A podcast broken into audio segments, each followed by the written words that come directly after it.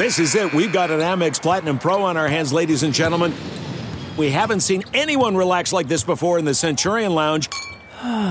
Is he connecting to complimentary Wi Fi? Oh my, look at that, he is! And you will not believe where he's going next. The Amex dedicated card member entrance for the win! Unbelievable! When you get travel perks with Amex Platinum, you're part of the action. That's the powerful backing of American Express. Terms apply. Learn more at americanexpress.com slash with Amex. So right now, my number one focus and the staff focus is the boys, is the players. That we make sure that they're okay. I appreciate Trev and administration for showing faith in me to lead the program. This is about Nebraska football. It's bigger than me, than anyone else. And I want y'all to understand that. It's bigger than me than anyone else. I want to thank the fans for continuing to support us and and to ride with us and to stay with us through thick and thin. You they, they've done that. I want you to know this a a great opportunity for me and my family. We understand that. We're here to represent the University of Nebraska to the fullest. Any questions?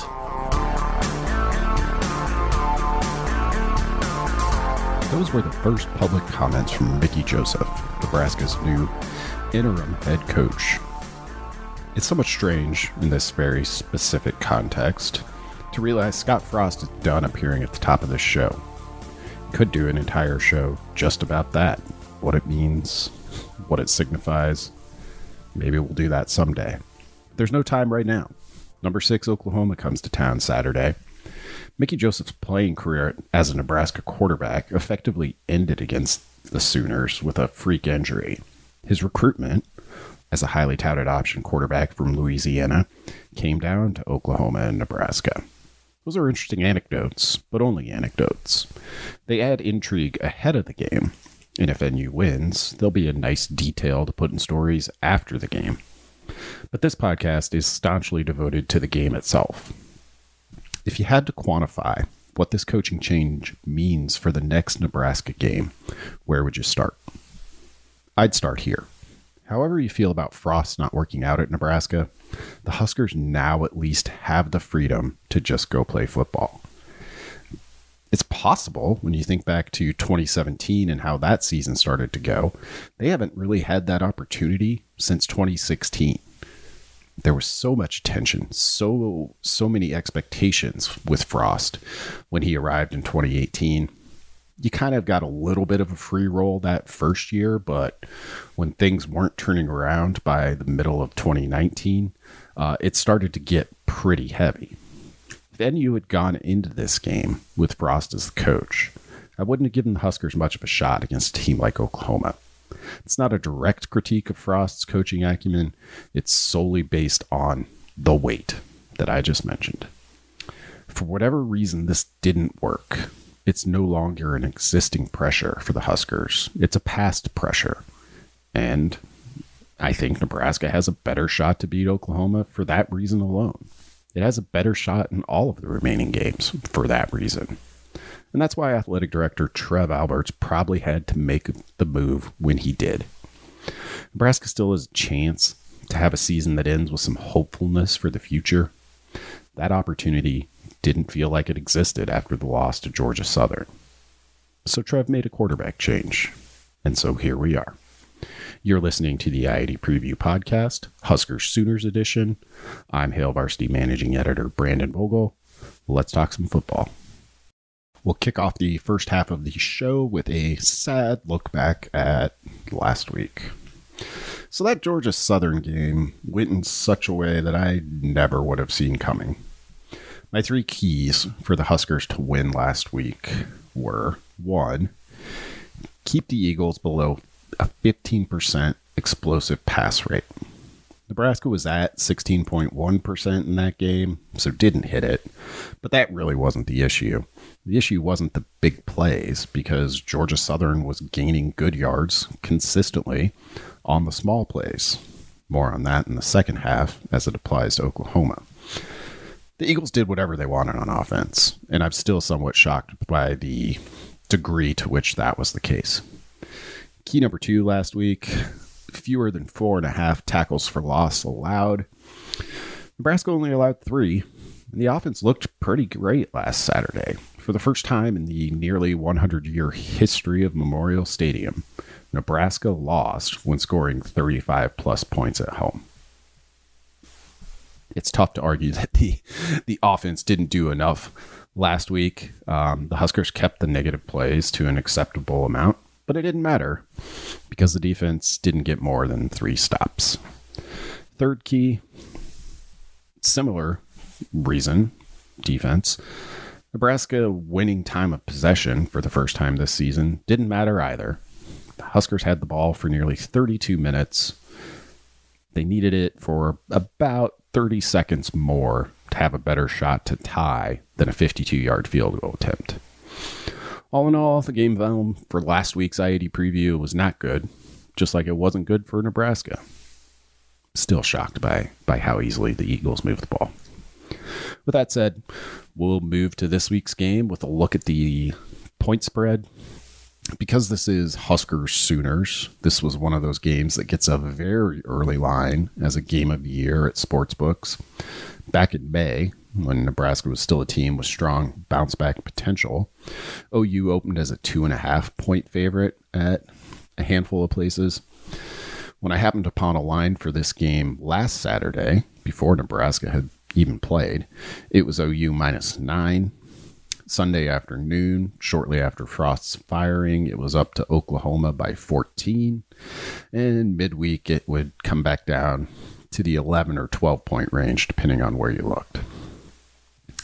After all that's changed since last May already for Nebraska, that's probably where it should be. SP Plus, power rating from ESPN, ranks Nebraska 59th this week. Uh, obviously, trending in the wrong direction there. Uh, Oklahoma comes in at fifth. That model would have the Sooners favored by 14 on Saturday. The Football Power Index, also from ESPN, ranks Nebraska 59th as well. But it has Oklahoma down at 15th, resulting in a projected margin of Sooners minus nine and a half. Average those two out, and you're looking at about 12 points in favor of the Sooners. The power ratings, folks, they're often pretty good, particularly if you combine more than one. Let's look at some key players in this one. We'll start with the Sooners. First for me, quarterback Dillon Gabriel, formerly of UCF, has looked pretty good in Crimson so far. His 70.6 completion percentage ranks 22nd nationally. He's thrown five touchdowns to zero interceptions and averages 10.4 yards per attempt, ninth nationally. Number two, linebacker Danny Stutsman, probably tough to miss. He ranks 15th nationally with 10.5 tackles per game through two games. He also had four tackles for loss in the win over Kent State last week enough when cut in half to rank him 15th on a per game basis after two games. He had zero tackles for loss in the opener. Third, wide receiver Marvin Mims Jr. He ranks ninth nationally at 122 receiving yards per game. He's one of the skill position players that OU didn't lose after Lincoln Riley's departure, and the Sooners are leaning on him pretty heavy. He's averaging 24.4 yards per catch so far this season. So yeah, a guy you kind of need to know where he's at. We'll flip it to Nebraska. Um, and because this is a big game between Power Five opponents, old rivals, uh, I'll go with quarterback here too for the for the Big Red, Casey Thompson. It's a big spot for him. He's faced Oklahoma before with all of the stakes that come with every OU Texas game. Last year, Thompson threw five touchdowns against the Sooners as Texas built a big lead, only for it to evaporate.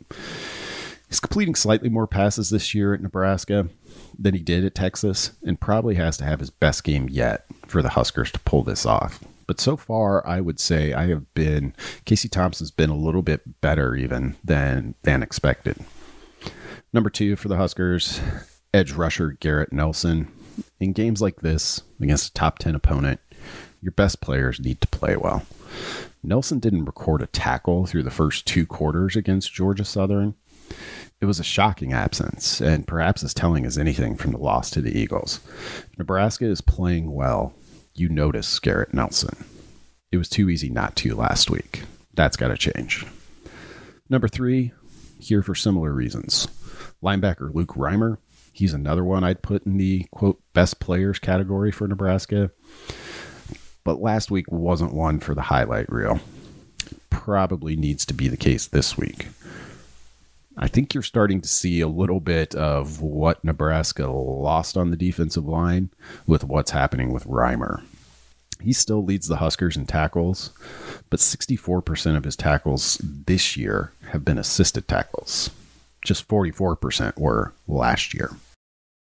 That will take us to halftime. Here's meteorologist Rusty Dawkins with the forecast for Saturday. You can follow Rusty on Twitter at Husker Weather and check HailVarsity.com throughout the week for updates from him ahead of game day. Hi there, everybody. I'm meteorologist Rusty Dawkins for Hail Varsity. This is the I 80 Preview Podcast forecast. And it, it's another one of those weeks where just a little bit of everything is going to be possible. Summer's still here, so the heat is going to be sticking around. Now, if you're out and about tailgating, which means you're up very early in the morning because it's an early kickoff. From the 6 to 7 a.m. time frame, a few scattered showers, maybe an isolated thunderstorm, otherwise partly cloudy skies and temperatures in the middle 60s, a bit of a south breeze.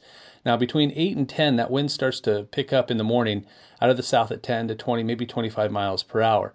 A few scattered showers and thunderstorms possible, but again, otherwise partly cloudy skies and temperatures around 70 degrees. Now, as we get to kickoff, which is at 11 a.m., We'll be in the middle 70s for temperature, so no, not bad there. That scattered shower and thunderstorm chance, again, it's not going to be widespread. It won't be all day. It's just small chances on and off throughout the day, and that south wind picking up at 10 to 25 miles per hour.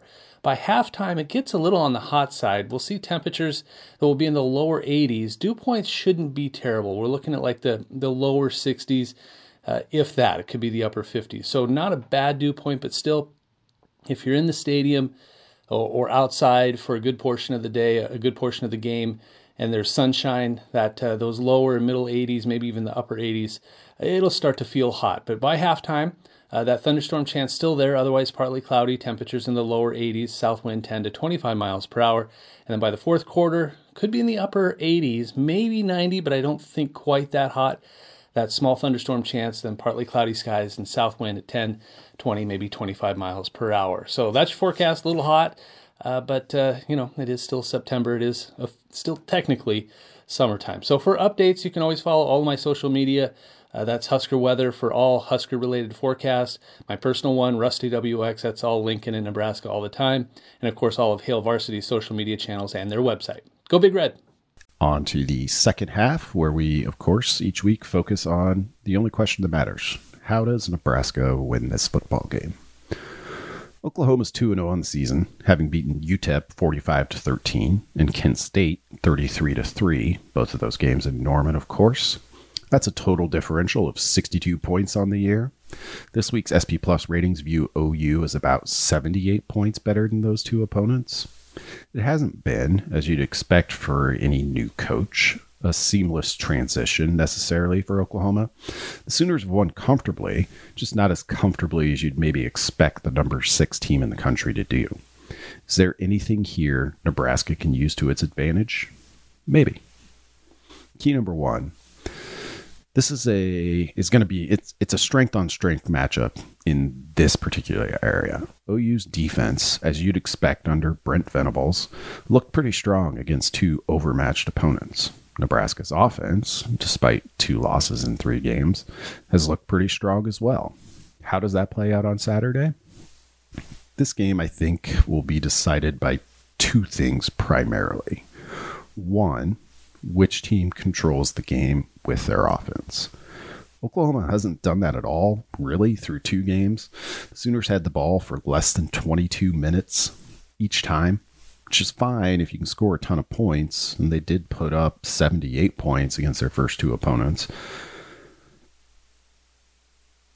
But you, it, it, it puts such a you you've really got to put up points if you're going to have the ball that little, and it gets tougher to do as the competition level increases. Nebraska was in this spot a lot under Frost. The offense moved the ball against most teams, but it was never really in control. Rarely won time possession. It, it would have a higher degree of third and longs than you'd like to see for a team that's that's putting up as many yards. I mean, it was just a little bit of a high wire act, which is kind of the definition of not being in control. Time of possession isn't everything on its own, of course. We saw that last week. It often matters, and I think it matters again here this week. If Nebraska has an edge in time of possession, it likely means the offense had a pretty good day, and it would also limit a smarting defense uh, based on based on last week. Nebraska's defense should be smarting, um, but it would probably limit that defense's exposure to an Oklahoma offense that still could be pretty good if waiting time of possession means that OU scored almost every time it had the ball, the case with Georgia Southern last week, then throw it out. Doesn't matter. But typically, that's not how things go. Nebraska's offense is its best asset so far, and it has to be in control of this game. So far, these two offenses can go as fast as any in the country. Through two games, Oklahoma runs a play every 21.7 seconds, which is 12th nationally. That's kind of new offensive coordinator Jeff Lebby's thing. Nebraska, though, isn't far behind. It's run a play every 22.7 seconds, 15th nationally. Both these offenses want to go fast and can go fast. Going slow is the luxury of team and control. Even though we got burned by this stat last week, it, I'm making it the first number to watch again this week. Neither team enters this game having possessed the ball for more than 23 minutes on average. Something has to give. Somebody has to win time of possession. The team that does, I have a feeling, probably wins the game. Key number two Can the Huskers defense wreak some havoc? Last year's Black Shirts defense, a pretty good one when it came to keeping points off the board, was strangely pedestrian when it came to success rate ranking just 81st nationally. Its points allowed, about 23 points a game, was better than its down to down efficiency. This year's defense, not in the same class as last year's, which I think we knew coming in just based on what the Huskers were going to have to replace, has fallen even further behind in success rate. Nebraska ranks 125th after three games. Problem with that, it's not an easy thing to fix in season. It's also part of the reason success rate is a stat worth looking at. And if you listen to the show, you hear me mention it perhaps ad nauseum, but it's not a very random stat. It's not a volatile stat. It passes the bucket test in that teams that are good success rate in the first half of the season tend to be pretty good in the second half of the season. That's not the case with some things like turnovers or even explosive plays. So, the writing might be on the wall here for for for this Husker defense. There's no easy fix for just getting teams behind the chains more often. How do you at least keep counteract that? Because that might be the only real avenue realistically available here as the Huskers go through these next nine games. Well, one big thing, if you're not going to be a good success rate team, you got to keep the big plays down. That's how Nebraska did it a year ago. They were elite at limiting explosive plays. This year, they ranked 75th so far in explosive play percentage.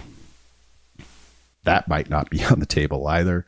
So you've got to come up with a way then to make some splash plays on defense. Force fumbles, tackles behind the line of scrimmage, interceptions, and pass breakups. Those are the three components of havoc rate. The Huskers ranked 97th nationally in that category. 13.9% of plays, they're getting one of those. Oklahoma's offense is better than average at avoiding havoc. The Sooners rank 49th nationally at 13.4% allowed. This Oklahoma team has yet to turn the ball over through two games. They're 28th tackles for loss allowed per game at 4.0. The Huskers, despite that, have to find a way to make some of those things, TFLs and turnovers, happen to have a shot at slowing this Oklahoma offense down.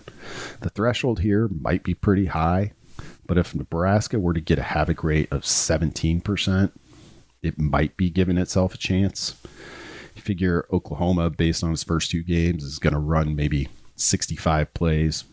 So you're looking for about 11 havoc plays out of that. Some combination of pass breakups, interceptions, TFLs, and forced fumbles. Of course, you can always put extra emphasis on the takeaways. Interceptions were really the only way Nebraska could stop Georgia Southern. It was a, a bizarre thing. Uh, well, let me let me back that up. It was bizarre because it wasn't bizarre to see Nebraska lose while going plus two in turnover margin. The Huskers were just three and three under Frost with that turnover margin from 2007 through 2017. So one last year of Callahan, all of Pelini, all of Riley. Nebraska was 16 and 0 when finishing with a turnover margin of two or more, plus two or more. That is so. Another weird one for for the record books. Key number three. So I mentioned I thought there were two things that that were really key to this game. This is the other one. Which team is going to have the better finishing kick? And I'm not talking about the end of the game. I'm talking about the end of drives.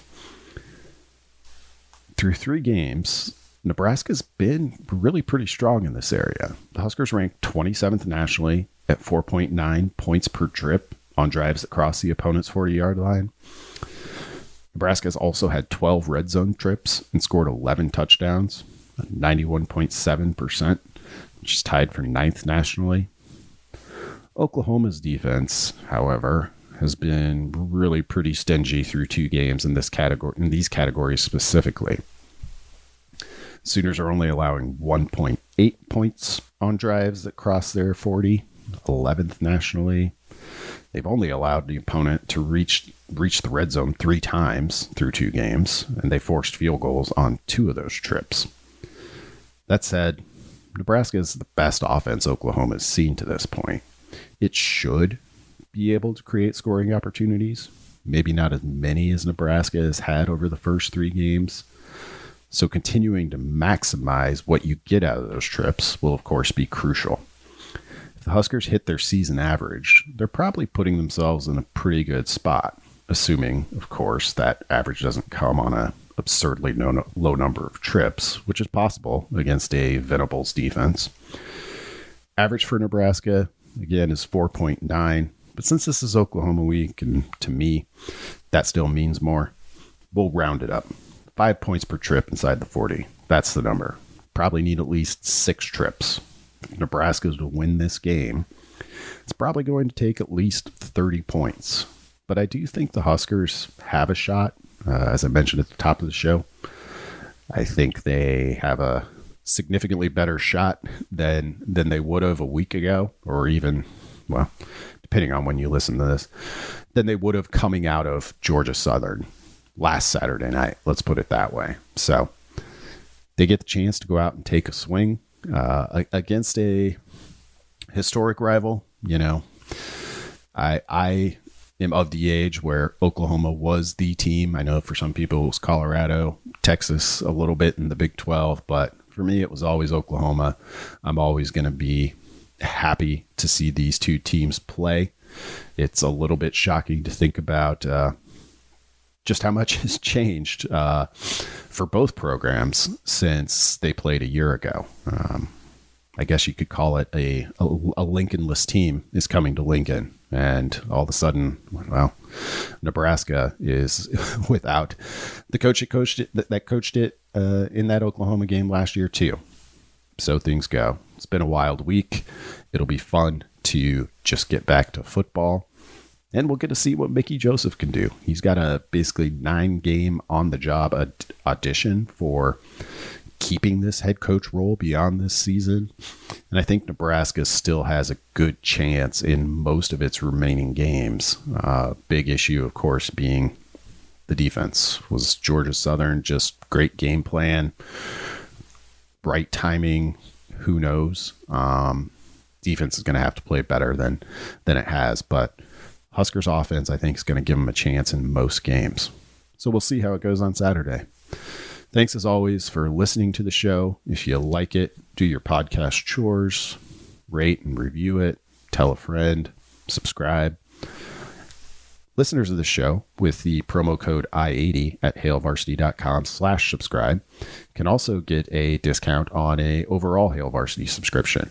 We just put out our September issue, uh, all of which had to be reworked on deadline day because Nebraska made a coaching change. But as tiring as that day was, that's kind of the fun stuff too. And uh, we take a lot of pride in that magazine that we put out each month and would love to uh, have you become a subscriber if you aren't already and see what it's all about.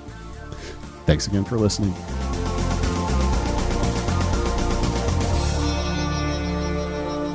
A Hurrdat Media Production.